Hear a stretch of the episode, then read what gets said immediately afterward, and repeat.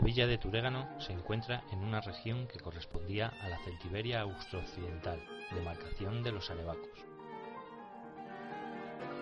Examinando los restos que ha dejado el pasado, parece que sobre un pequeño altozano, aprovechando restos celtibéricos y romanos, los árabes construyeron un castro que tras varias transformaciones se convertiría en la segunda línea amurallada de un castillo-iglesia, cámara a partir del siglo XII del señorío episcopal de los obispos de Segovia.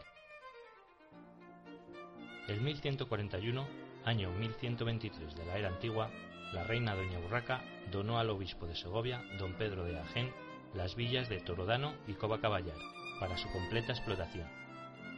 Este obispo, sus sucesores, mandaron construir la iglesia de San Miguel, que supuso la concepción del castillo de Turén.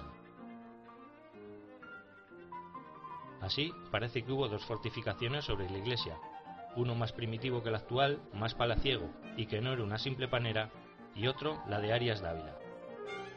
Otra teoría explica que el palacio fue superpuesto y adosado al del templo, en y sobre un posible atrio en el lado sur, y hasta una hipotética cuarta nave en el lado norte.